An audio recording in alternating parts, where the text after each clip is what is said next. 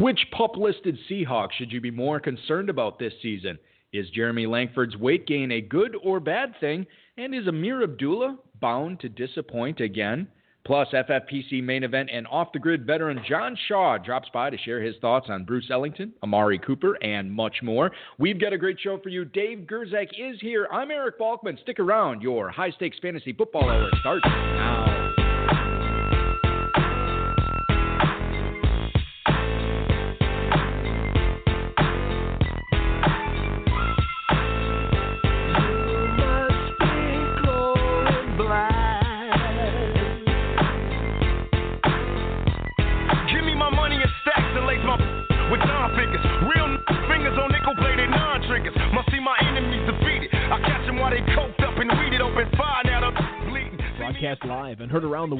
You are now listening to the most entertaining hour of radio on the planet.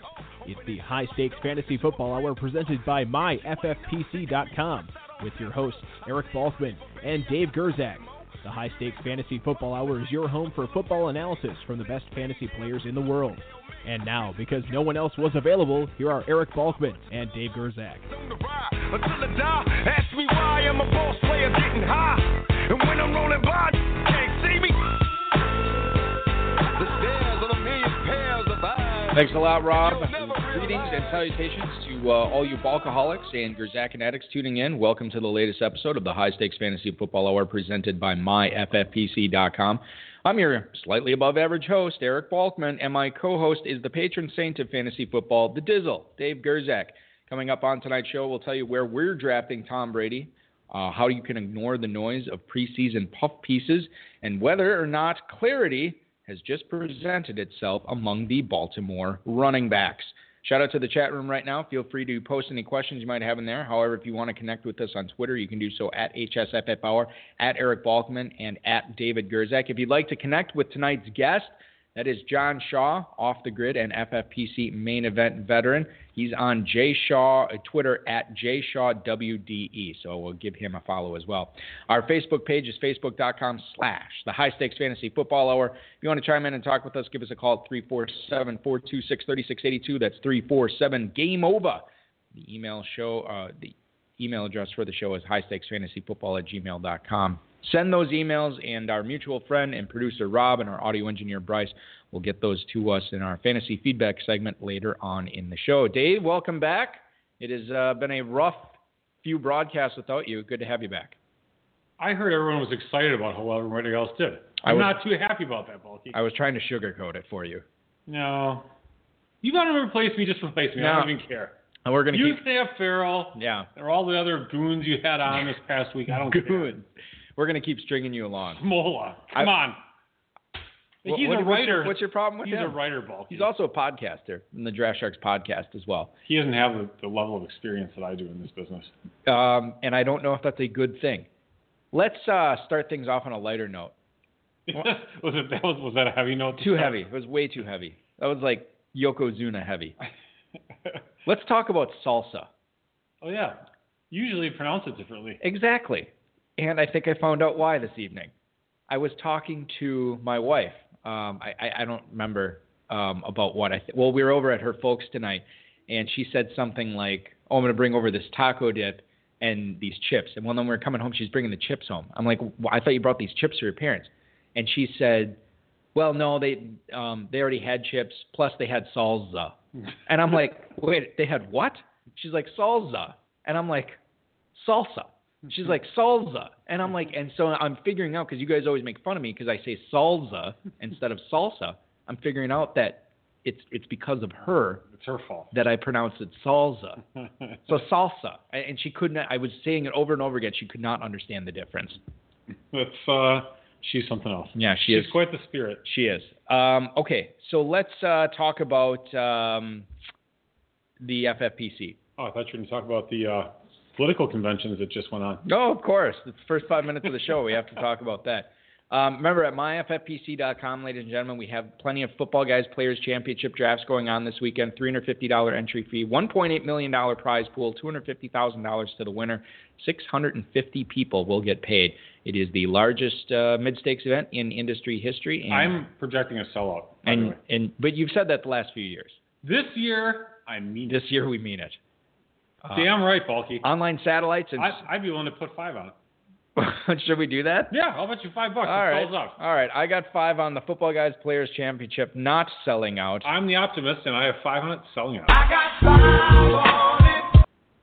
There's easy, For- more yeah. easy money for the G-man. I feel bad not towing the company line on this wager, but but uh, Someone's got to, got to make- be a hater. Make, yes, yeah.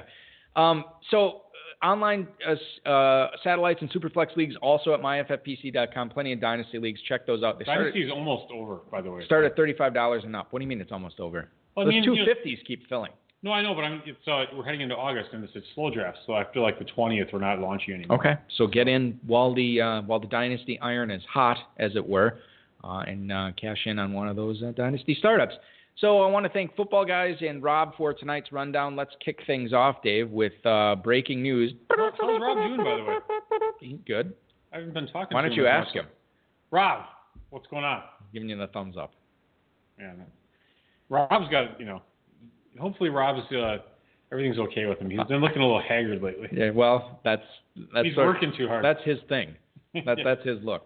ESPN.com's Jamison Hensley reports that the Titans have signed wide receiver Andre Johnson. what? Of course, you remember Andre. He's still playing? Of course, you remember Andre Johnson from uh, when your grandfather started playing fantasy football. When he scored all those four touchdowns? This is actually Andre Johnson's third team in his career, all three of them in the AFC South. So I don't know if the revenge is factor again with signing with the Titans, or this was literally the only team willing to give him a shot after last year's 41 catch for 503 yards and four touchdown performance. Donte Moncrief outplayed him down the stretch last year, really all season in Indianapolis. And there's a lot of receivers in Tennessee Justin Hunter, Tajae Sharpe, Dorial Green Beckham, Harry Douglas, uh, Kendall Wright, Ooh, uh, a lot to, of to name of- a few. A lot of winners there. Well, I'm not saying Andre Johnson's one of them, but what are your thoughts, Dave, on uh, Andre Johnson? Should we be paying attention to this? Does No. it matter for fantasy? Nope. Do you even think that he makes the team this year? Uh, he might. You, you know, I, I feel like Very, very uninterested. I feel like this is just another reason to avoid Tennessee this year. Just in general. No, but I mean this this hurts. I, the fact that they're bringing him in means one of two things, or maybe two things. A, they're not happy with the receivers they have there, and B, uh, even if they are happy, this means more snaps for Andre Johnson, which means less snaps for the other guys. I, I don't think there's anything to be read into this at all. Okay. Doyle Green uh, Beckham reported uh, in good shape. This I just read that. Well, it's got to be the first time in his career. 228 pounds, bulky, and he passed the conditioning test. Excellent. So he's well on his way to an underwhelming season. Hey, it's better than Andre Johnson. I am not on Team DGB this year. Um, Thomas Rawls and Jimmy Graham will not practice when training camp begins for the Seattle Football Seahawks tomorrow. Uh, both players will be brought along slowly, and they, they might actually end up uh, starting uh, the preseason on the uh, pup list. They're both on track to be ready for the start of the NFL season, according to uh, General Manager John Schneider. And this was all, of course, tweeted out by Adam Schefter.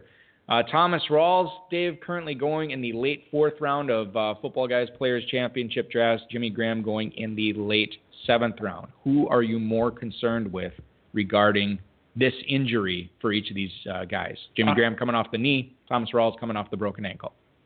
Well, I guess I'm concerned with both of them actually. I mean, I guess more concerned Rawls probably because he's a running back, but um, I mean, they're both bad injuries. And Graham was playing poorly before the knee injury. Rawls is uh, he was in, he played great as an undrafted free agent type. Right. You know, wasn't like a pedigree player, but you know. I don't when someone has an injury and they're not they're on track to play in week one and they were injured last year. I mean Yeah. that's terrible. I mean awful. I have no interest in either of those guys. Fourth round for Rawls, I think is still over. You know, still overpaying. And Graham, same thing. You know, I, I'll, here's how I'll answer this question. I believe that I'm more concerned with Rawls just because of where he's going in drafts. If you're investing a fourth round pick in him, uh, you know, you should have some semblance of security with that selection, and you're just not getting it right now.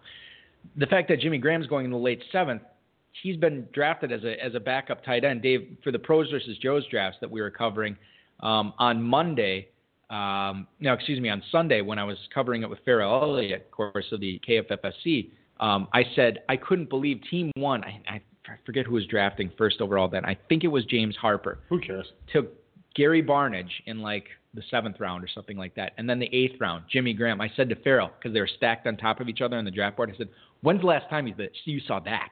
Gary Barnidge's name right above Jimmy Graham's name on a draft board. That is interesting. And then the following night, when I was hosting, I think I was with Alex Blake the following night, Jimmy Graham was the 27th tight end selected. Well, that's really late. 26 tight ends before. These are DEs though, so it's a lot different than in a championship type format. That is true. So Jimmy Graham, uh, if you're drafting him in the late seventh, you're probably drafting him as a backup. I don't know too many people who are drafting him as a starter this year. I am more concerned about his injury. I think it was a much more serious injury, and it's an extremely difficult one to come back from. I mean, if, yeah, exactly. I agree with you there. And if, if Graham was a little bit later, like eighth, ninth, tenth, I could put him as part of my crappy tight end trifecta that I like to use as a strategy. right, yeah. So it's like, you know, throw him in there with a couple, you know, like a Seferian Jenkins and some other turd. And then one of them hopefully gets polished just right, and then you're fine. And that does happen. It does work. Right. And Graham would be good to put in there, but he's actually a little bit too pricey even at that. That's what you do in non FFPC leagues because you can't Correct. play in the FFPC. In but FFPC, this is a tad on the late side, I guess, but Okay. I still don't want to spend a seventh rounder on that. Right.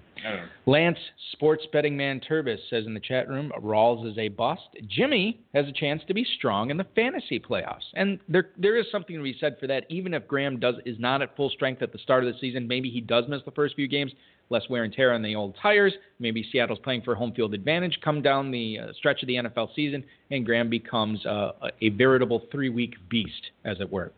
Tom Brady received the first snaps today in, uh, excuse me, yesterday during uh, the quarterback drills and seven on seven drills uh, during uh, the Patriots practice. Jimmy Garoppolo received the first snaps during the 11 on 11 side of practice. Garoppolo went 11 for 14. Brady went 8 for 14, according to. Oh, do you think Garoppolo's going to take his job? Yeah, we quarterback controversy in New England. this is according to Mike Reiss from ESPNBoston.com. So you look at Tom Brady, Dave, going in the mid ninth round of Football Guys Players Championship and FFPC drafts right now. Would you be spending a ninth round pick on Tom Brady? Well, sure, why not? I don't think I would. I'm going to tell you why. I was getting him, by the way, in the 11th round when he was playing the whole season in Kentucky. I think that with quarterback depth being as deep as it is this year, Here we go. you don't not only do you not need to spend a ninth round pick on Brady, probably don't need to spend a ninth round pick on quarterback either. By the Uh, way, okay, in main event drafts, when it's a, when it's a ninth round pick, Right. Add two rounds. That's an 11th round pick. So Brady's going to go Oh, in you the 11th so you think he's going to actually drop even further? Yeah, that, you know, in main event drafts, he's going to go like in the 11th round, not the ninth Okay. round. Well, then there you go. Then you're talking That's about that. that's the real area. Now, I will say this: if you uh, are a fan of Tom Brady and are concerned about the suspension, don't be. Take him in the eighth, take him in the ninth, whatever. Get him on your roster. You're going to be able to grab somebody late for those um, um, first four games of the season that Brady's slated to miss. I will not be drafting Brady at that point. If you, if you're nervous about it for that reason, you should not be go out and grab him. Get your guys, Dave. You know, at that point in the draft, who cares? I mean, just if you take him, who cares? Doesn't matter. You're not going to be like saving the manatees or anything if you if you don't take Brady in the ninth round. So you can get some other guy like Jerick McKinnon. Who cares? Just take him. Um, is McKinnon going in the ninth? No, well, whatever. I was just saying somebody. Yeah, uh, Turbis, uh, a sports betting man, saying in the chat room, late round quarterbacks this year that you can get. These are like 15th, 16th round picks. Well, maybe not Eli Manning. Fifteenth, really? 15th for Jameis Winston and Blake Bortles. Absolutely, you can get. Well, not Bortles, but I guess I saw Win- I saw Winston. I knew he was going in the 15th. Bortles and So- Eli Manning going so a little ahead of that. But like Jameis Winston, Ryan Tannehill, Andy, is, Andy still going. red hair Dalton. He's got the. Yeah, he let me gets tell the, you. He gets the ginger Let me, penalty, you know. let me tell you something. Because people don't like red hair people, so Right. that he gets like a two round penalty just because he's got red hair Yeah. and pale skin. So he's still a pretty good quarterback. Yeah, and I'll tell you this, Andy Dalton, this is how deep quarterback is this year. In 28 round draft experts leagues, where literally all the starters are getting chosen, I would say on average only 20 quarterbacks are being chosen in those leagues. In, in, tw- in what And round? Andy Dalton not even being drafted. In, up. in, in 28 round draft You're lying now. I'm not I'm not even kidding. Tom Brady in those drafts, 26th round. Well, you're so full of crap. It's insane. you know, the, the you're doing it. You were doing a disservice. I- Balky is joking. I commissioned uh, a draft experts, a $250 draft experts last week, Dave. Yeah. Total of six quarterbacks taken in the whole draft. You know, why do you gotta talk? Six. And the first one wasn't taken until round 17. You know, that would be that. You know, that's actually realistic if it was all Balkmans drafting it. Whatever. Uh, or Aaron Majirian and Bo Berman, uh, AJ Kelsall. Uh, we have uh, our guest uh, John Shaw coming up just uh, in a minute, but I do want to get to this Josh Doctson news. He has an Achilles problem, and he's actually going to be shut down until he's 100% healthy, according to Jay Gruden. Uh, Gruden said he was Yeah. he and the team were not satisfied how the Achilles was progressing. This is according to Redskins.com. Tough for a rookie receiver, Dave, to come in healthy, and now Doctson has to come in hurt. Uh, it's going to be very difficult to draft him in a redraft format. He was going in the mid 12th round. I think that this bumps his value down uh, quite a bit. And Pierre Garcon, who was a 15th round pick, gets bumped up on this news. To the forward team. Do you, okay, you, so you don't think it's that No, I, much? no, I think it's. I think it was. Um, Garcon and that Redskins offense. I, here's Garcon was uber cheap anyway for so long. He's and he still is, in my opinion, right now, uber cheap. You look at you frame the Washington offense this way. all right. They've built the team, the offense to succeed, or to make Kirk Cousins receive, or to succeed. All those pass catchers they have on that team. Jordan Reed, number two tight end off the boards in FFPC. Okay, that's one. You have um, DeSean Jackson, who's still the deep threat on this roster. Yep. You have three, Mr. Three for 80 and a touchdown You- every couple three weeks. You have Matt Jones, one of the Oh, great- better, better great pass younger catcher. pass catching running backs out of the backfield. Is he? Yes. And so now what's the path for Pierre Garcon's success? Well, you get an injury to any of those guys, and all of a sudden Pierre Garcon is going to be outperforming 14th round value. And Jordan Reed gets hurt a lot. Matt Jones was dinged up last year. DeSean Jackson, no stranger to the trainer's table. I think that that's a good, I don't think Even you though need to it's- rely on even Matt though- Jones to have a problem or DeSean. even though it's low upside right now, I feel like the ceiling on Pierre Garcon could be much higher, even though if it's a total boring and unsexy pick. yeah, those are the picks to take. Yeah, exactly. I think Garcon. I, I wouldn't mind taking him late. What's the? I mean, you don't have to worry about DeSean Jackson or Matt Jones to make Garcon. He's gonna be the number, the second target. I'm saying it, it. You don't have to rely on all these guys. I'm saying just one of them. Yeah, I don't like. By the way, this article here says that they love Doctson's long-term upside. I don't like him at all. By the way, Why is Just that? I, you know, he's he was an old guy coming out, That's true. and he. I just I, I thought he was always over. I thought he was overrated. So I, Okay. don't, I don't like him. I didn't draft him in a single dynasty league. I don't like him, and he's Achilles. I don't like him even more now. Well, coming up after the break, we have somebody who I is, hate him. who is not overrated, who we love. That's John Shaw, longtime We'll FFPC decide after the interview how Uh, I feel about I already like him. All right, that's coming up. You're listening to the High Stakes Fantasy Football Hour with Eric Balkman and Dave Gerczak. We'll be back in just a few minutes.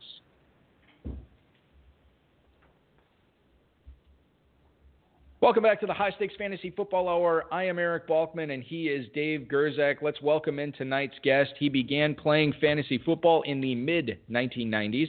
After winning numerous championships in his local leagues, he finally decided to join the high stakes fantasy football industry.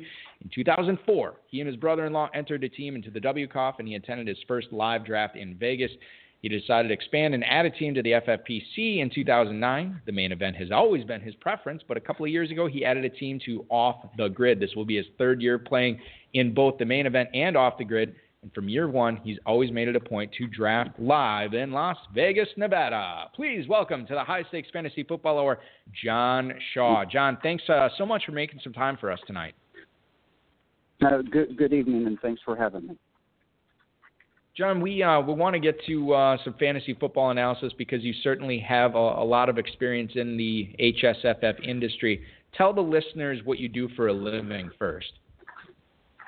Yeah, um, Eric, I'm in uh, logistics transportation, um, based out of Houston, Texas, deal with the oil and gas industry, uh, responsible for multiple locations here in the Southwest region. John, we have a we are already have a question in the uh, in the chat room, and I feel like I should know this, but I don't. Uh, Sports betting man wants to know what team name you usually go by in the FFPC. War Eagle. War Eagle, of course. The Aub- the, the Auburn man Yes, uh, obviously goes by War Eagle. So okay, fantastic. Hopefully that uh, that helps out so, okay. Lance a little bit. I'm so John. Uh, were you the one who were emailing Chris Lambert about that you need your draft spots because you guys are partying this weekend? Yeah, th- that's correct, Dave. Ah, damn it! You know I don't have them done yet, and I apologize. And you know the next this leads into the next question is because I it talks about your Castlevania main event championship game, and uh, our good friend Bryce. I was talking to him today, and he's like, "Hey, what are you guys doing for uh, for main event league names this year?" And I, and I almost just fell over. I was all pissed off because I'm like thinking about having to do all these draft spots. Like, you know, did a little bit tonight, and then tomorrow morning we're doing the rest. I hadn't even thought about these league names. Okay. And this is a whole nother stressor Right. on top of the, the early draft spots, John. I don't. I'm not too happy about it. Couple couple of things here, Dave. Yeah. I'm going to interrupt you. All right. Number one, Yeah, we never a problem. figured those out until th- we go down to Kentucky and back. That's when we always figure out the, the main event league. And It's tough to top Castlevania. That's such a great one. It's it's not going to be easy. And I have a pretty solid idea of what Oh. we're going to do this year, and I All haven't right. brought it up yet. All but right. I'm I'm pretty confident that you're All right. everybody's going to go for My it. My blood pressure just dropped a, Good, a few points. excellent. All right. So first of all, John, we'll get you those draft spots tomorrow. Uh, sorry that they're not out yet. Okay. Tonight. Okay, Um, well, well, I appreciate that, and, and, and like I mentioned to Chris, you know, if y'all happen to be in the Houston area, we've got a spot for you tomorrow. Oh, see, I wish that'd be great. Unfortunately, I'm stuck here in Wisconsin. Snowy Wisconsin. it's not. What's the? What, is it? Is it 100 down there right now? Or what's the temperature like? Yeah, heat index is probably tipping out at 106, 108. You know, hot and humid, typical Houston weather for the summer. Yeah, that's all right. You guys are great. Nine other months out of the year, so anyway, Dave, I interrupted you when you're asking the question for John. let's talk Castlevania. you uh, you lost to uh, Mike Nazarek, unfortunately, in the championship game. Uh, you did have Jeremy Langford get you there last year, uh, and he supposedly put you know, Langford put on 10 pounds this year because he wants to be the feature back. Um, what do you think of Langford this season? Actually, I kind of liked him a little bit last year, and I, I'm, I'm a little bit optimistic myself. I'm going to give you my precursor to my, my thoughts. What do you think? Yeah, I, I'll tell you, Dave. You know, um, you know, I'm, I'm kind of surprised that he's just getting um, beat up and down. You know, during the, um, you know, with the ADPs, you know, with all the fantasy talk. You know, you, you hear all the talk about, you know, his run blocking, you know, yards after contact, drop balls. But um, you know, he he did well for us last year. You know, um, we were unfortunate. We we had some running backs go down early. You know, we saw him on the waiver wire. Uh, there was talk about. Um, Dallas potentially trading for him. You know, so we were able to pick him up pretty cheap. And the uh, the three weeks that we started him, you know, he, he put up double digits. So um, I'm really surprised that um, he's getting so much bad bad press this summer. You know, but uh, I guess everything will kind of work its way. You know, during the the, the you know the um, you know going into the um, OTAs and, and so forth. I mean, do you put any stock into the? I mean, you hear a lot of the pundits saying, "Oh, Jordan Howard this, Jordan Howard that." The guy who was like a fifth round draft pick uh, this season. I mean, do you put anything into this? I mean, granted, Langford was a rookie last year, but he had, you know, he did show some amount of metal at least. So, do you put any stock into Howard all of a sudden leaping out of the fifth round status into taking that starting running back job, or the four eight six Ka'Deem Carey? I think he ran slower than Bubba Franks in the forty time. Ka'Deem Carey is the other guy that they're talking about there. What do you think? Yeah, I, I'll tell you. I think I'm probably more concerned with Carey because it seemed like at the end of the year they were using him more around goal line, you know, and, and taking touchdowns away from Langford.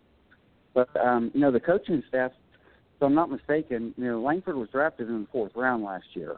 You know, and um, prior to Forte getting hurt, he was being used.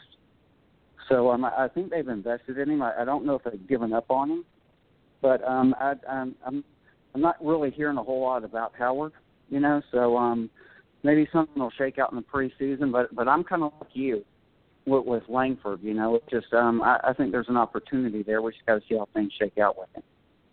Bucky, can I give a real quick little uh, my thought process? He went. He was drafted 106th o- overall uh, last year. You know, I'm just Year look, before. I'm looking at the website you pulled up. Jeremy Langford actually uh, shares a birthday with my mother. so take that for what it's worth. Please put that down in your draft Yeah, guide, this- everyone. I'll tell you what, that was probably in the Matt Waldman rookie scouting portfolio, portfolio when Langford was a rookie. I I'll guarantee tell, you that. I'll tell you why people don't like Langford. The pundits don't like Langford. It's because he was a he was a super fast guy. He had a great speed score, so he was one of those metrics guys. Hmm, right. But he didn't, you know, his he didn't look all that great on film. So all those film guys are like, ah, Langford sucks, blah blah blah. And he didn't have the best, you know, yards per carry last season, so everyone wants to hate on him. He I also think that's he also he also dropped a lot of passes last year too. yeah, so I mean, you know, and granted, he's got he's got some problems, but I think that they want to definitely poke more holes in his game. They just don't they don't want to like him. Kind of like if you're politi- you know, again, I'm going to bring politics in quickly. If you don't like Hillary, you're not going to like Hillary. If you don't like Trump, you're not going to like Trump. It's just kind of the way it is, you know. And then Right. you, like if you if you're a fan of if you're a fan of Trump and you don't like Hillary, you're going to watch Fox News, and if you like Hillary, you're going to watch CNN, and then they're going to say everything you like to hear. So Right. it's like, oh, exactly, just what I was thinking. Yeah. Sort of like how people who love fantasy football don't listen to this podcast. I, I, Exactly. I think that's a perfect perfect analysis there. Jeremy Langford going in the mid That's- sixth, uh, Jordan Howard going in the uh, mid thirteenth right now. So, uh, you know, I, I don't think that the the prices on those guys are, are otherworldly. Howard to me is a is a really good buy in the late thirteenth or in the mid thirteenth. Uh, John, let's uh, shift focus to another running back, Jamaal Charles. He's actually coming off a season-ending knee injury. Has already been placed on the preseason pup list with uh, the Kansas City Chiefs. If you were actually drafting in the middle of the pack and you took a wide receiver in the first round, how likely would it be that you would snatch up Jamaal Charles if you were available in the mid second? Well, uh, um, I'll tell you, Eric, I, I was unfortunate last year. Um, I, I took Ch- Charles number five overall. You know, so um, he did well the first five weeks, and then of course injury comes up. Um, he is one player that um, you know I'm not really targeting right now, and um, you know all indication is you know his recovery's good, but um, know I've got some concerns. You know he's 28. I think he's going to be 29 at the end of the year. It's a second ACL. But um, I think more than anything, you know, my biggest concern would be the Chiefs re-signing Ware and West. So, um, you know, I mean, if he's available week one, that's great. It's just I'm kind of concerned about his touches. That makes a lot of sense uh, as far as that goes too. Charles is is the type of guy that you know he, he's been a staple in in the first round of, of fantasy drafts for so long that uh, you know it just on at face value it seems like oh man Charles is out there in the second. It just your your gut reaction, your your reflex is to select him, uh, and he is going in the late uh, second round right now. Uh, of FFPC drafts, the 211 is, is his current ADP. So I think that um, you have to fight that reflex a little. I think there's higher upside guys, uh, both at the running back and receiver position, or even tight end to a certain extent, uh, that do not have the injury history, the tread on the tires, and the age uh, that Jamaal Charles has. Makes a lot of sense. Dave, what do you think uh, Yeah. regarding Charles? Uh, I don't, you know, I know he's coming off the knee injury, and I was saying how I don't like guys coming off injuries.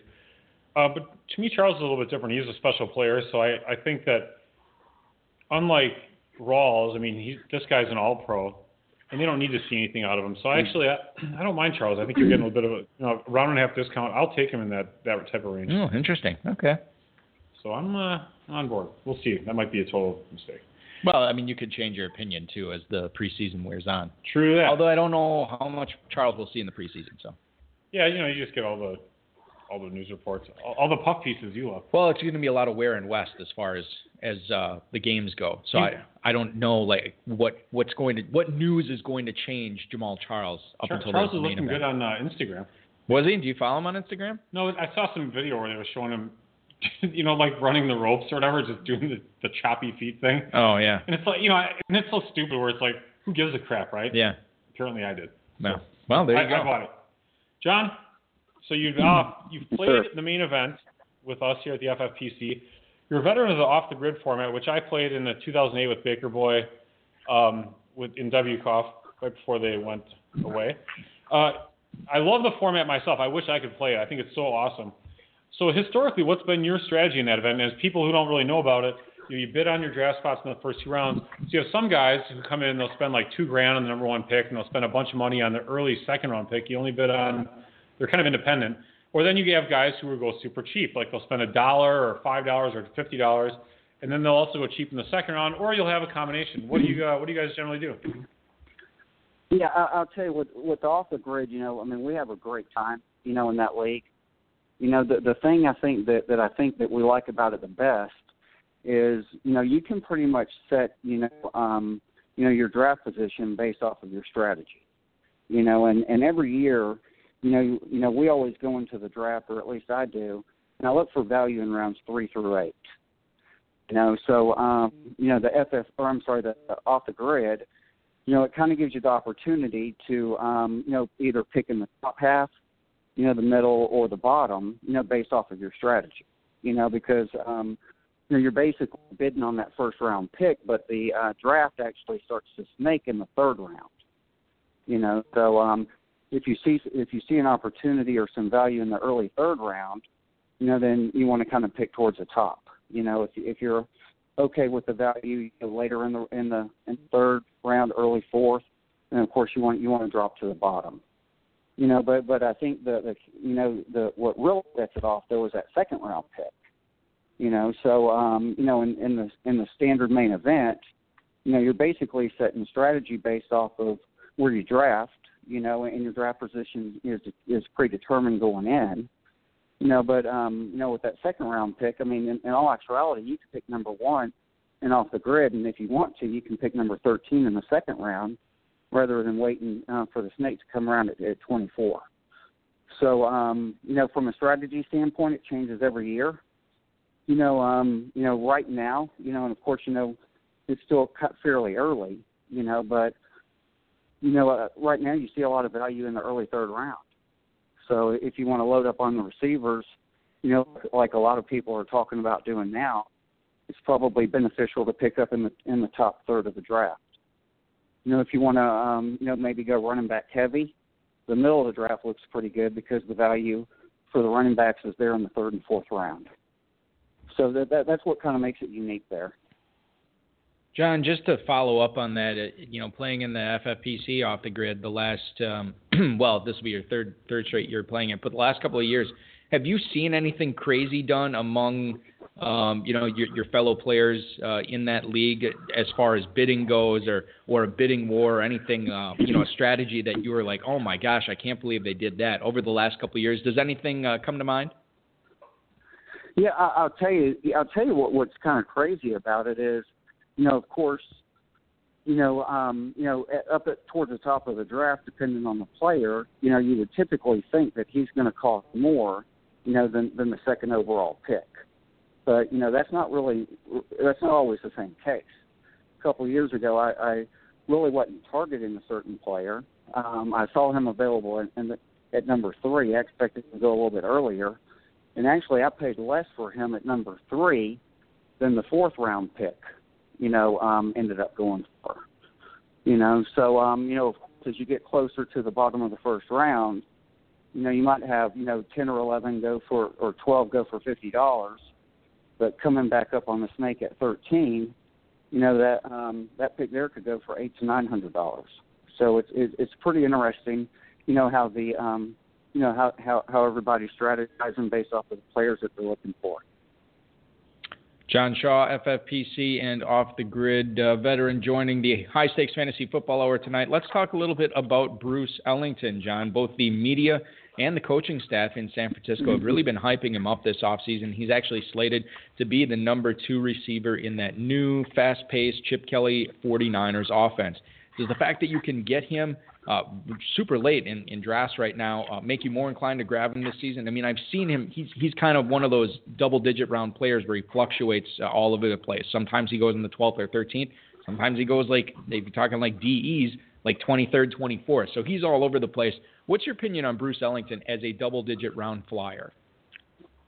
Yeah, I'll tell you, Eric. You know, I mean, first of all, I think San Francisco, you know, they're going to be playing from behind. You know, so um, you know, they don't really have a quarterback, you know, so you got to kind of see how that shakes out. But um, Ellington, if I'm not, you know, he's more of a slot guy, you know, so kind of surprised that he's being discussed as the number two receiver. But at the end of the day, you know, they got to throw the ball to somebody, you know. So um, I mean, if he's available there, um, you know, in the double-digit rounds, you know, um, I mean, he could be worth a flyer. I mean, I, I wouldn't have a problem, you know, jumping on him in the later rounds. What do you think, Ellington Balky? I I, I liked him coming out of uh, South Carolina.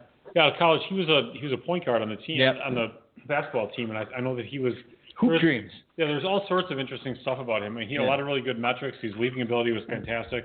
So I did like him coming out, but you know he kind of fell by the wayside, did nothing, and now you're hearing about him a little again. Can I tell you something I don't like about him? Uh, yes, please. He actually does not share a birthday with my mother. God. So really, you know, unfortunate for him. But um, okay, so you said middle rounds. I'm seeing this ADP here that Rob drops. 2305. What middle round is that? Well, this that's that's listen. This is an NFFC draft. You're talking. you're talking 48 about round those are that's that's DE ADP. That's not the middle. Well, I mean, sometimes it goes higher. The, the thing is, the 28 round draft. The 23 is the, the middle. The thing is, the way that you can, or the the way that he's been fluctuating in drafts right now. Again, it's the Baker Boy uh, theorem. After round ten, get your guy. It does. You can't rip on anybody for taking anybody after round ten.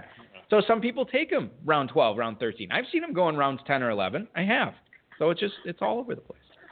I think that if you want to get him in an FPC format, you need to be targeting him. 20th.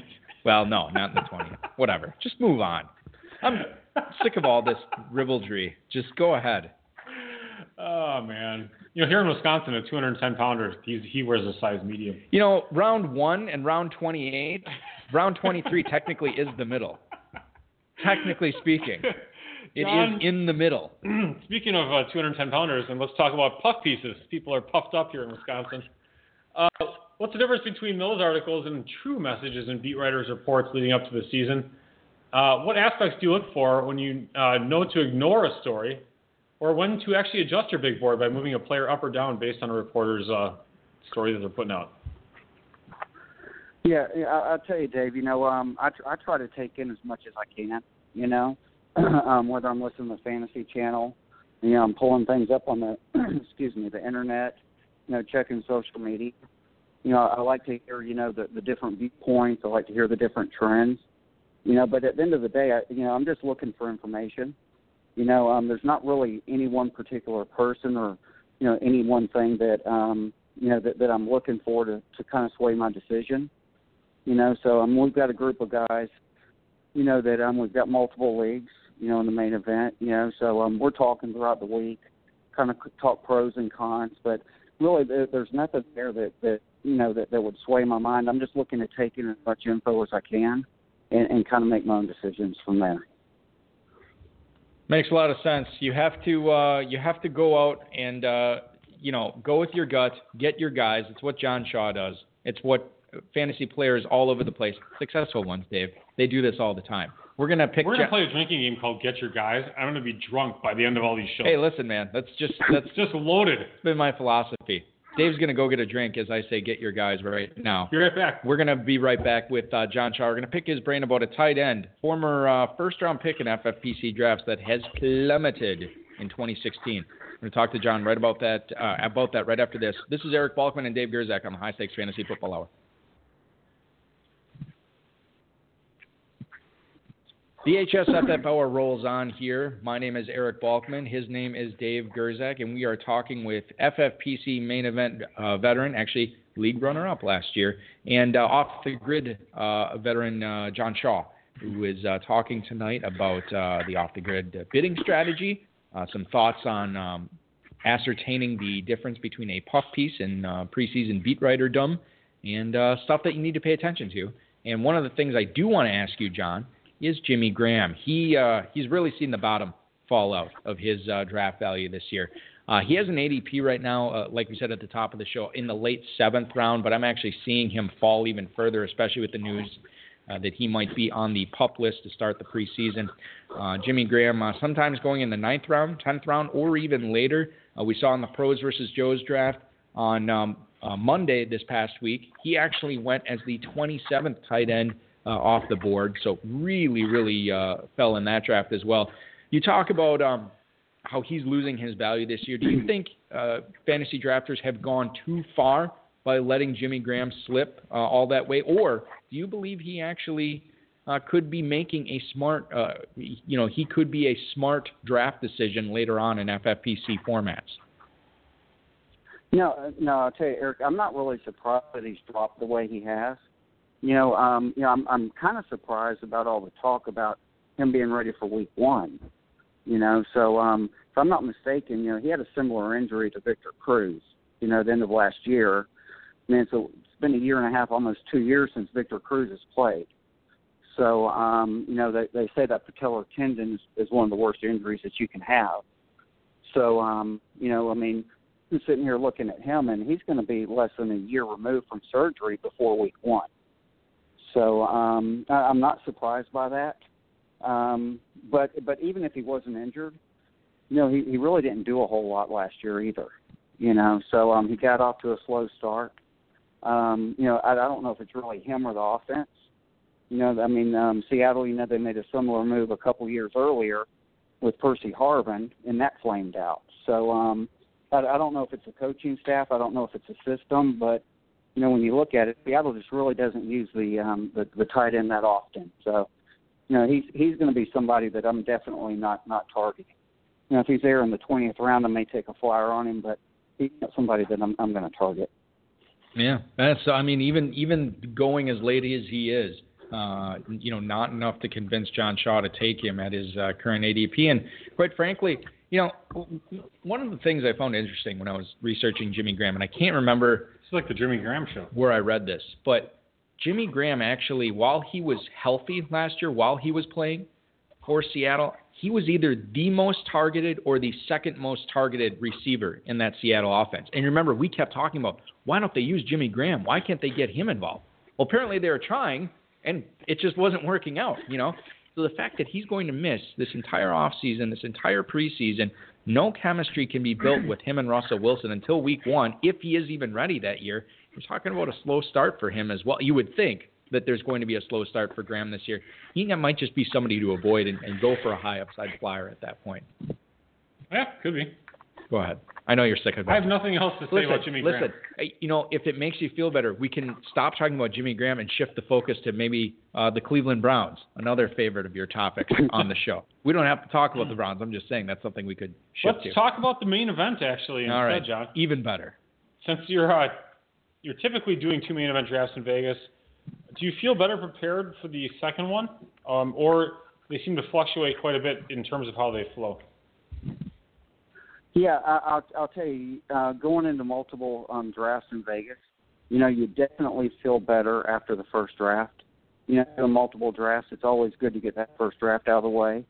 Uh, you're always excited to get into town. You kind of look forward to the event, you know, months in advance. So, um, you know, it's good to get in there, get settled, you know, get through the first draft, take a look at some trends. So, um, it, it's definitely a positive when you're draft, drafting multiple leagues. Yeah, I you know, it's so bizarre because you know we walked through the, um, or at least I walked through the, um, well, Caesar's Palace the last few years, but I walked through the ballroom looking at draft boards, and I sometimes I'm even surprised. I'm like, I can't believe that these leagues are like it's the same format, the same contest, because some of these FFPC leagues, man, it's just crazy. It's wacko. We actually saw it in Pros versus Joes this past week. Um, Sunday was sort of like what you would call a quote unquote standard FFPC draft. Oh, yeah? Monday, tight ends totally got pushed up. Like I mean, it was Those insane. fun drafts actually. Where all of a sudden it's like Oh, it was so got, bizarre. like three guys go crazy, and all of a sudden the whole the whole board gets just turned whack, upside down. Yeah, and that's what happened. And then Tuesday, it wasn't the tight ends; it was the receivers. Everybody went receiver crazy, and some of the values that people were getting on running backs and tight ends in that draft was just. I think Jared Smola, who, who co-hosted the show with me on Tuesday, he actually said that he couldn't believe that people were getting these tight ends here and these running backs here, uh, whereas you know they were not going at that same spot. Well, that's easy. That's easy to be able to look, put that analysis out there, Balky. It's not like that was like his hardest hitting analysis. I'm just saying like that was one of the comments he made. I'm just kidding. I'm just trying to hate on Jared. We had a couple of email commenters uh, email into the show, John, and they wanted to uh, ask your opinion on some things. Uh, the first one is from uh, Alan in El Paso, Texas. Are you buying into the Amari Cooper hype this season, and would you take him in the late second round of a main event league this year? Thanks, John. That's Alan in El Paso, Texas. Uh, thank you for the email, Alan. Uh, currently going at the 210, uh, the third to last pick of the second round is Amari? Coop- Amari Cooper, right. receiver, Oakland. Just, Heard of him? I was I was in the chat. I wasn't listening. John, far be it for me to ask you a question Hey, about. I, look, I know Jared listens to when you talk. I know he does. I'm sorry. Uh, He's John, so much smarter than me too. John, far be it for me to ask you a question about a Crimson Tide player, but I'm going to. What's your opinion on Amari Cooper uh, this year, as far as him being a second, late second round pick? Yeah, I'll tell you, Eric, that's a sore subject. You know, uh, the Crimson Tide, but um, but I- I'll tell you what though. I mean, I like Amari Cooper. You know, um, typically, um, you know, I've had some pretty bad luck in the past with um, second year receivers. You know, um, not saying that, that he's not going to have a good year, but um, you know, I think a lot of people fail to realize that Crabtree had a really good year last year as well. You know, so um, Cooper, you know, he, you know, much like um, you know the talk regarding Langford and the drops. You know, uh, Cooper Cooper had numerous drops last year as well. So, um, you know, I, I like him. You know, um, but to me, I, I think there's probably a little better value, late second, early third. I'm kind of surprised, you know, to see that he's going middle second, but um, I, I don't think it's a bad pick. It's just for me, there's just a couple other guys that that I'm kind of targeting over Cooper. Uh, I mean, listen, I think that Amari Cooper, when you look at what he was when he came out of Alabama, the type of rookie season he had last year at Derek Carr, I feel like the hype is getting a little bit out of control when you talk about him as being the the 20th overall player selected. I think that's not crazy, but I think that's getting ahead of ourselves a little bit. I think that there are better values uh, than Amari Cooper there. So I'm actually with you, John. Uh, final email we have for you tonight uh, from uh, Phil in San Luis Obispo, California, looking at how this year's first two rounds of ADP. That makes no sense. What? Look, looking at how this year's first two rounds of ADP. So how they're shaking out, I don't know. Yeah, we should, you know, can we correct these things when we're typing them up here? Oh, listen, Rob just sends them to me. Uh, how likely is it that you'll end up breaking the bank in off the grid for a specific uh, slot? Thank you, sort of, for the email, Phil. John, you, you kind of alluded to this earlier when you talked about where the value's falling uh, in 2016 drafts. Um, when you talk about really investing a lot of cash into a specific draft slot, do you see yourself doing that in either the first or second rounds this year in OTG? No one's listening, by the way. Uh, I'll, yeah, I'll, I'll tell you. I mean, um, I mean, the bank will be, uh, you know, we'll break we'll break the bank before you know the, the two rounds are up. You know, so um, whether or not it, it's all going on the on the first, you know, um, you know, consensus top three picks you know, I can't answer that right now just because we haven't, you know, um, I'm, I'm just not where where I'm I'm a hundred percent on my strategy. You know, if I do go um, wide receivers, you know, then then of course you know I've got to pay to get up there. You know, but but you know when I kind of take a look at it, you know, and in the past I've I've kind of favored running backs, and when I look at it, you know, I think the um, I think the round set you know set up very well, you know, um, for somebody that's wanting to go running back heavy. So, um, you know, it's kind of crazy, you know, but, you know, in all essence, you know, you could end up paying more for the number three pick than you do the number two pick. You know, the four pick could could just really fall off, and then the five pick could jump up. So it, it's kind of hard to answer that the, the way that the uh, the way that the money kind of fluctuates there in the first and the early second round. It is something to see watching the bidding for that for that off the grid stuff. Oh, so fun! Just uh, it is great, and then the the uh, the reactions based on bids. You well, know the what other I mean? thing that's really fun too is when is to uh, of course these are all these are it's a midday draft now, right? Yeah. I'll see it. I think I was thinking about when Alex when we did it after we had done it before after the the the party, right? That was we had. Do we have it the year like that? Or? I don't remember that. That might have been before my time. No, maybe maybe not. Maybe I'm just thinking of the. uh I'm thinking of the I'm thinking of the bare knuckles. Yeah, bare knuckle. Yeah. Where we all get drunk and then talk too loud and Alex yells at us. Yeah, I get yelled at. Get out of here! Get get Hey guys, you, you really gotta. You, the noise is just it's it's really disrupting the players. They they really can't they can't focus on the draft. You, you're gonna have to take it outside or somewhere else. You can't be at the draft board anymore talking this loud. That's that's basically what I was. That's exactly what he said. And then he took me outside and caned me. he does Like, do that. It was rough, but uh, I persevered. He's part Russian. Um, he is. Uh, Dave, before we get ourselves uh, in any more uh, trouble with the Russians here, why don't you ask uh, uh, John our final question for him this evening? Yes, the final and most important question. Uh, John, give us a guy right now that you're really starting to like for 2016, and a player that is being drafted just way too high that you want nothing to do with. We just want free advice here. That's what Balky and I are all about. Okay. Okay. Well, um, to to start out with the person, you know that that I'm not real crazy about. Um, you know, to me, just I, I think Sammy Watkins is being valued way too high. Um, you know, I mean, last year, you know, I mean, he he had a couple, you know, big games, but really at the end of the day, you know, I think he played 13, 13 games last year. He just barely went over a thousand yards and 60 catches. And uh, if you take away, you know, the final game of the year, you know, he finished. He would have finished with less than 50 catches and less than and right at 900 yards. So, um, you know, he's get he's getting a lot of talk. You know, um, prior to the injury, you know, I mean, there was a lot of talk about you know mid to late second. The injury came up, and then you know he kind of slid to mid third. he's starting to make his way back up into the um, top of the third. Um, I mean, and you and you look at Rex Ryan in that offense. I mean, I don't know if he's ever had a top fantasy wide receiver. You know, his years of coaching in the, in the NFL. So um, I, I think Sammy Watkins is, is getting a little bit too much, um, you know, too much press right now. So um, he's somebody I, I think that's definitely overvalued. Yeah, Um, I, I'm with you. I'm, I've never been a big Wat. I've never been a big Watkins guy. And, What? And no, I never. First of all, I have. I'm a big Watkins I know, guy. and you know what? I understand. I don't mind John's I. I always get thrown under the bus. like whenever Sammy. he's super talented. I can't believe you don't no, like him here's as a the player. thing. Here's the thing with Sammy Watkins among our little. you ever looked at him? Here, let, here's here's he the looks like a stud player. Whenever he's running really well and playing well, His dreadlocks are then, really cool. then too. it's always you and Kurt are saying, "Oh yeah, we knew it all along." and then whenever and then whenever he has like a three for fifteen performance, like, "Oh, Balky's boy really sucked today." That know? true. So annoying, and I think that's part of the reason. Kurt and I in like Kentucky Watkins. last year, we drafted Watkins in like every single league. And when Watkins would have a bad game, Kurt would be like, "Oh, Balky's boy, he sucks." So I don't I don't understand why I get and you know everybody like just jumped on that bandwagon like oh I guess Balky really liked Watkins." And the thing is, like John said, it's like you know Watkins had a ton of like he had like an eight for 150 and three touchdown game, and then the Right. next week he'd be like two for 30. You know, So frustrating. it was great. So frustrating. John, what about a, a guy that uh, you actually do like this year? Yeah, I'll, I'll tell you. I mean, there's a there's a guy that I've kind of got my eye on. I'm not going to say he's going to be my number one tight end, you know, but um, you know, just kind of taking a look at some things here. You know, I've kind of got my eye on Dwayne Allen as as a possible number two um, tight end. Um, you know, and and the reason being is, you know, number one, I think um, Indianapolis has kind of taken a step back.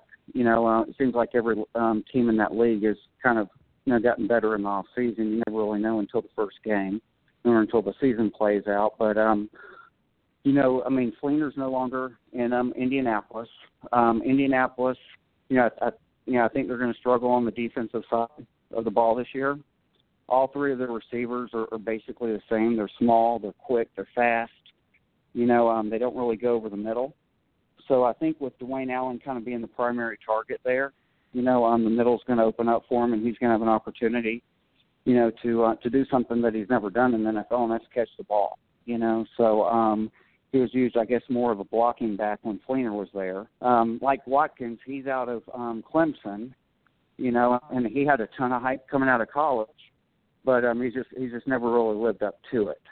But the the the thing, you know, I think that you know interests me more about um, you know Dwayne Allen is his offensive coordinator. and um, you know that's Rob Chudzinski, if I'm saying it right.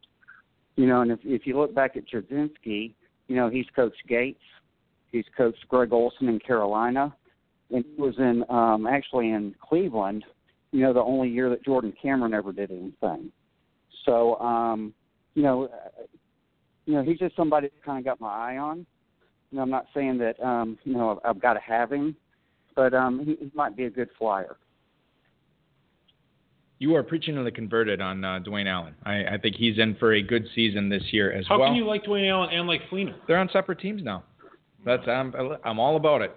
Um, listen, I'm We have all a caller. We have a caller, Balky. We we do, and we're going to get to him in a little bit. But I do want to thank John Shaw. Uh, fantastic interview, a lot of great stuff uh, for anybody who's uh, uh, ever going to par- participate in the off the grid. I think that you gave them uh, some things to think about tonight. We actually have spots open in that league if you have any guts. Well, there you go. Compete against uh, John Shaw in the off the He grid. just told you who he likes already. Exactly. You're already ahead of the game. Uh, listen, John, thank you so I- much I for didn't joining us. tell you the Best of luck in the main like. event and the off the grid this year, and really all of your leagues. Uh, thanks for so uh, so much for coming on tonight, and uh, we'll see you out in Vegas, man. Hey, I appreciate it. Y'all have a good uh, good night and a good weekend. All right, Thanks, thank John. you very much, John, Balky's buying you a drink. John Shaw. Sure, what Out the of hell? his pocket. That's fine. I can do that. It's not, we're not at Caesars anymore. we can afford a drink. yeah, exactly. Uh, listen, uh, We'll get you a top shelf mixer, actually. Yeah, we uh, we have a caller coming up. I do want to get to him, but we are up against a break. A special guest coming up right after the Hold- break. Hold on for us. We'll be right back. Eric Balkman, Dave Gerczak, and fill in the blank on the High Stakes Fantasy Football Hour coming up right after this.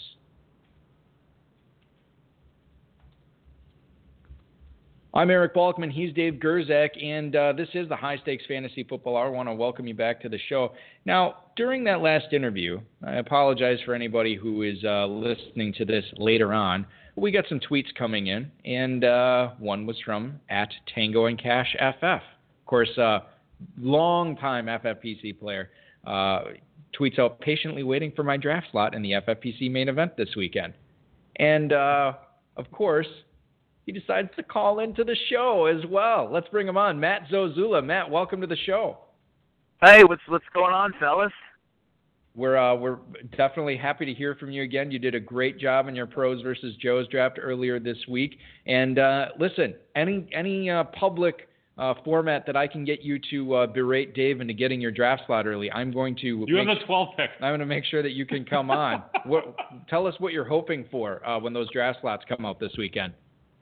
Well, you know, uh, I like somewhere in the middle. You know, in between like five to ten. You know, but I've been doing so many drafts. I, you know, you, it's random, obviously, when you put you in some of these best ball formats, and it's just you know, it's it's tough. I think the ends are tough, you know, because you have to wait for your pick to come all the way back. But you know, to me, it's just you know, you got to adjust. It's like any any draft, you know, you just adjust as it comes to you. So hopefully your hopefully your draft board lines up when when it comes to your pick, you know. So that's what I always try to say. When we uh, when we last spoke with you, you were about halfway through your pros versus Joe's draft. Um, but how did the second half turn out when you look at your team as a whole? Uh, how, how how much or how good do you think that that's going to that squad's going to be as far as contending for that free main event entry next year? Well, you know, uh, I think Derrick Henry, you know, he's an interesting pick there, and uh, Buck Allen. I, I like uh, I like Marc Trestman's uh, running backs, you know, and obviously it's running back by committee kind of there, but I think Buck Allen kind of showed himself, you know, what his value was last year to the team, and uh, you know, as long as uh, uh, Flacco's healthy, I think the running backs will, you know, do very well there. But I actually ended up uh, getting uh, Virgil Green in uh, I forget what round was it, maybe the 23rd or 24th, and then Jeff Heuerman was there two rounds later. So I figured to get him, and then I, I pretty much uh, sewed up the the tight ends there in Denver. So I thought that was a pretty nice move. I usually don't try to handcuff tight ends, but I don't know who's going to be the number one there. So I figured, you know, you know, when it's that late in the draft, why not go and uh, get those tight ends? Because you were saying that I was kind of short on my tight ends, but I think uh, you guys uh, didn't get to see the rest of my team when you were talking there. So.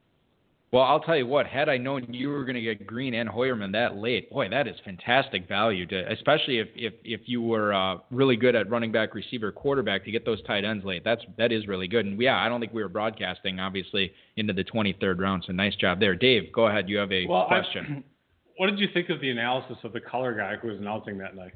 Yeah, who uh, oh. Matt? Who was that? Was that uh, oh, was Farrell it, Elliott? Was it Farrell? Farrell? Yeah. You know, I you know I loved his analysis. Me and my friend were just oh, hang up cracking on up. We, well, we had well, no, no. I mean, he was just he's kind of bland. You know, he's he, he kind of you know he kind of reminds me of.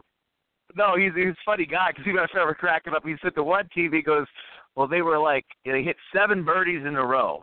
And then they got to the eighth hole, and they they went to the bar or something and had to drink. And I just, I just, I thought that was that that, that was the best. Only Farrell can bring that in. Yeah, that way I do remember that. See, that I'm sucking rate. That was that. funny. Yeah, I, yeah, I just casually just mentioned like, oh, what do you think of this team? Like, oh, they birdied the first seven rounds, and then they went to the bar uh, before the eighth. That's very very funny stuff.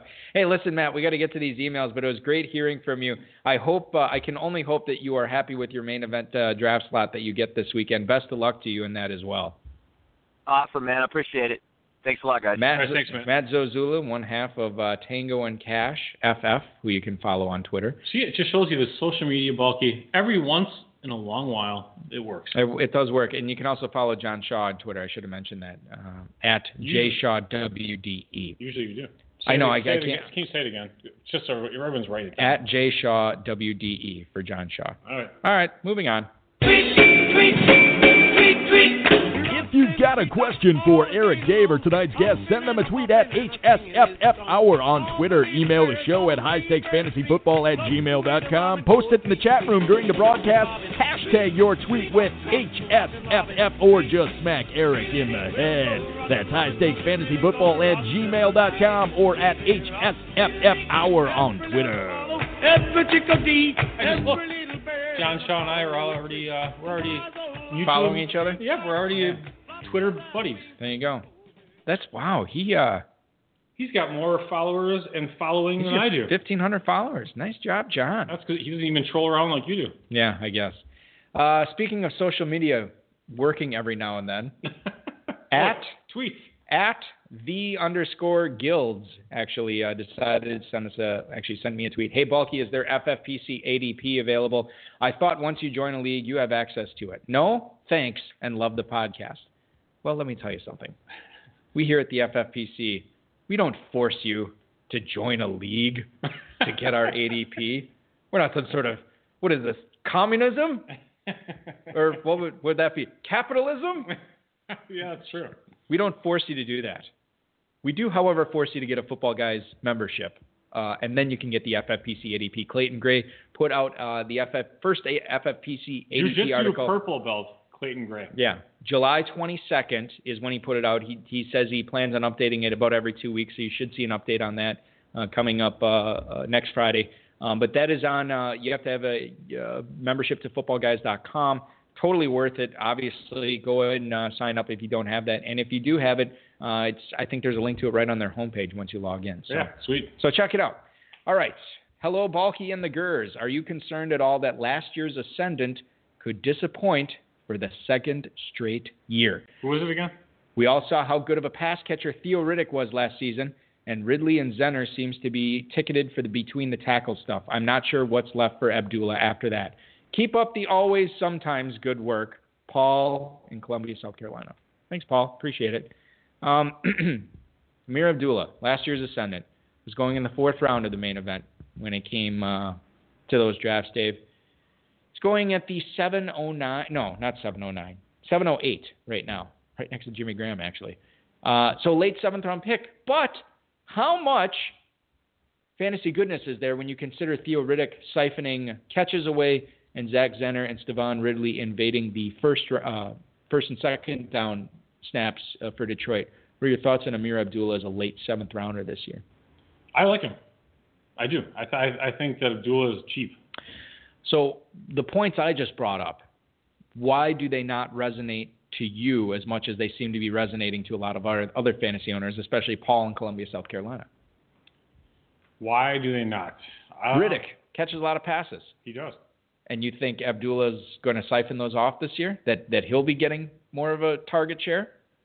Yeah, I think I think Abdullah was over, overwhelmed as a rookie, and I think that he was not a good pass blocker, as most rookie running backs aren't. You know, not everyone comes out like LT and just destroys the planet. Right. Uh, I think you still look at his talent. I think he's very talented. He had amazing agility scores, and he is a player that will break out this season. That's analysis. You look at his talent; he's very talented. no, I mean he is. He's no, a, you're right. I, he's I, a I talented get it. player. And I, I, mean, hey, listen, you're you're getting a starting, essentially a starting running back in the late seventh round. Don't look a gift horse in the mouth. Just draft him. Okay, I'm on board. I'm with you. I'm agreeing with you. All right. You're you're, like get this Renee Zellweger like what puckered fuck- up face, What the F is that? like like looking at me right now, all ticked off at me. I'm I'm agreeing with you. Dear HSFF guys, Kenneth Dixon dinged up a ligament in training camp already. Can you really ding up a ligament? That's more of like a bone or a muscle thing. Anyway, he dinged up a ligament. Does this mean that as a rookie he'll fall too far behind Forsett and Allen for 2016, and we can count on those two as the Ravens running backs to own? That's Gary and Philadelphia, Pennsylvania, where the uh, DNC just was. I'll bring up my political uh, comment for the night. Um, Justin Forsett going in the early eighth, Buck Allen in the early 12th, Kenneth Dixon in the latter 12th.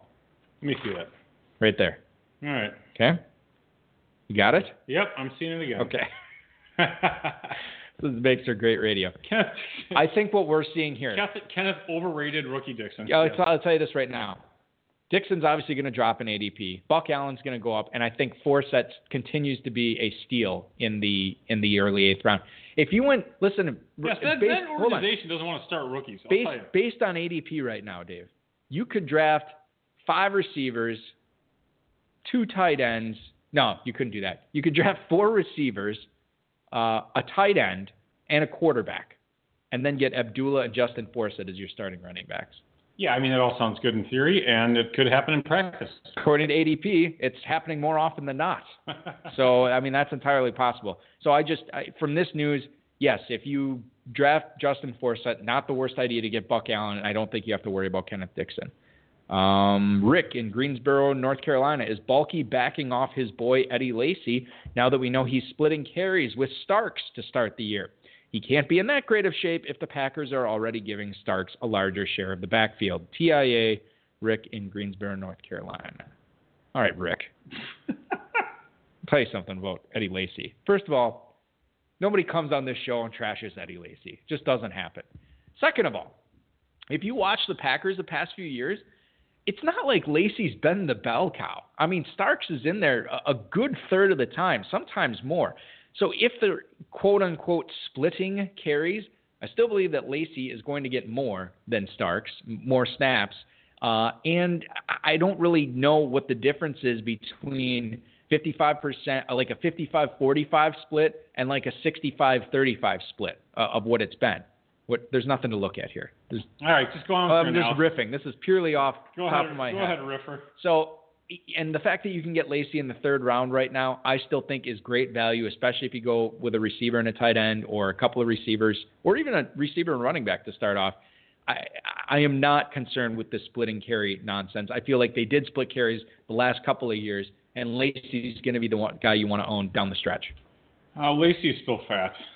That's the problem. Well, he's always going to be large, but I mean, he's 20 pounds lighter now than he was at this time last year. he was 260 last Yes, year.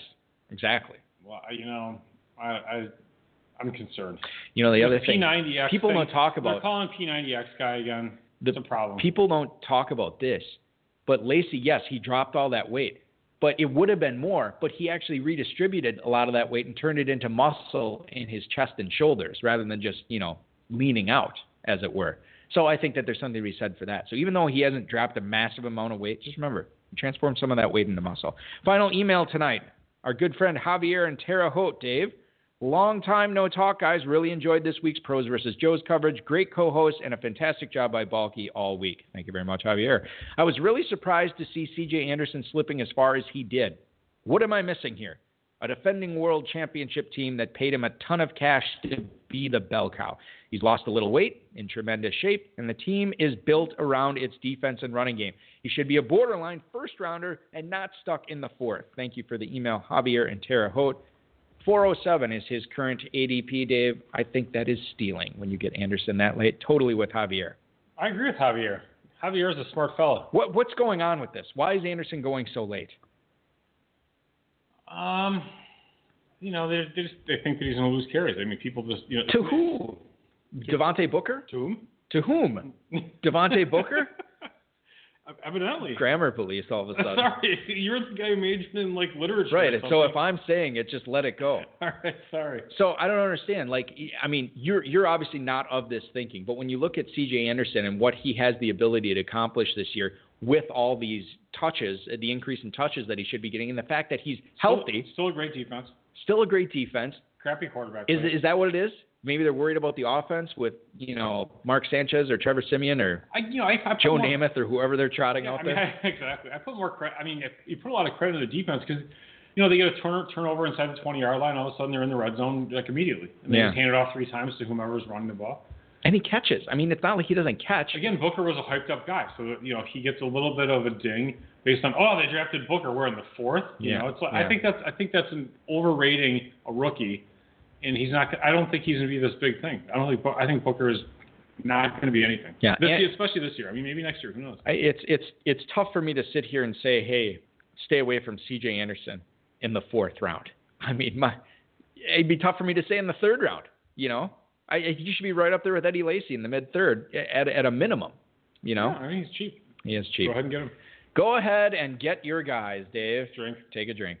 Uh, ladies and gentlemen, that is going to do it for uh, our show this evening. I want to thank uh, John Shaw, tonight's guest. You can follow him on Twitter at jshawwde. I want to thank Matt Zozula for calling in tonight. Speaking with him, he is at Tango and Cash FF. I want to thank the FFPC. Rob, Bryce, our audio engineer, and of course you for once again listening to us. Uh, normally we would be back uh, next Friday, but we have three more pros versus Joes for you. Uh, live draft coverage beginning with Sunday at 8 7 Central uh, with the Here Comes the Rain Again division. That is going What? to be Here Comes the Rain Again. Oh So, my god, we got a show on Sunday. Eurythmics song. Yeah. Oh my god. And you're actually going to be doing the PVJ with me this I week. know, So three straight uh, shows with you. So excited. Uh, the pros that you can listen to on on uh, Sunday night, excuse me, Bob Harris from Football Diehards, RotoViz's Kevin Cole, Fantasy Labs, and RotoViz Matthew Freedman, of course, former co-host of this show.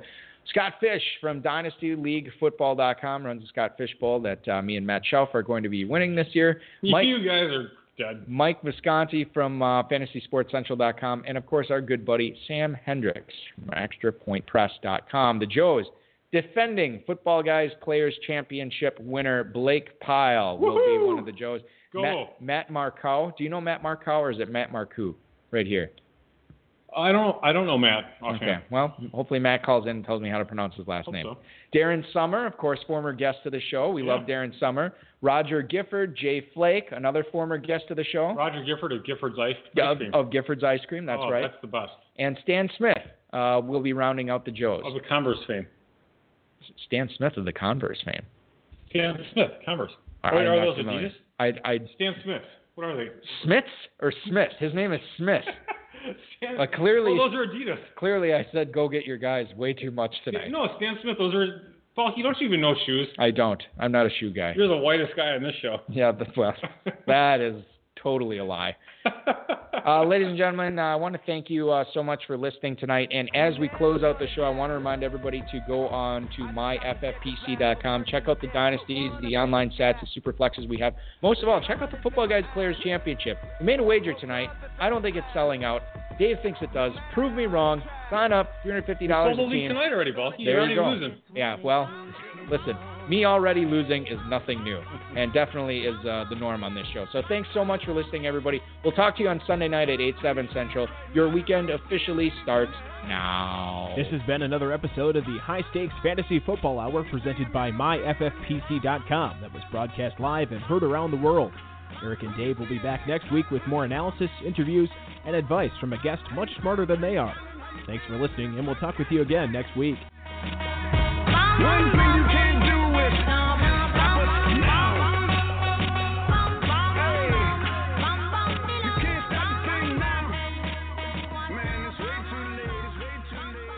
For real, you think we're selling out, though? For football guys? you and your little after show No, crap. seriously, seriously. Yes, I do. Really? Yeah. That wasn't just for good radio? No, it wasn't for good radio. I'll tell you what, because we don't need it. We're always awesome radio. God, so bad.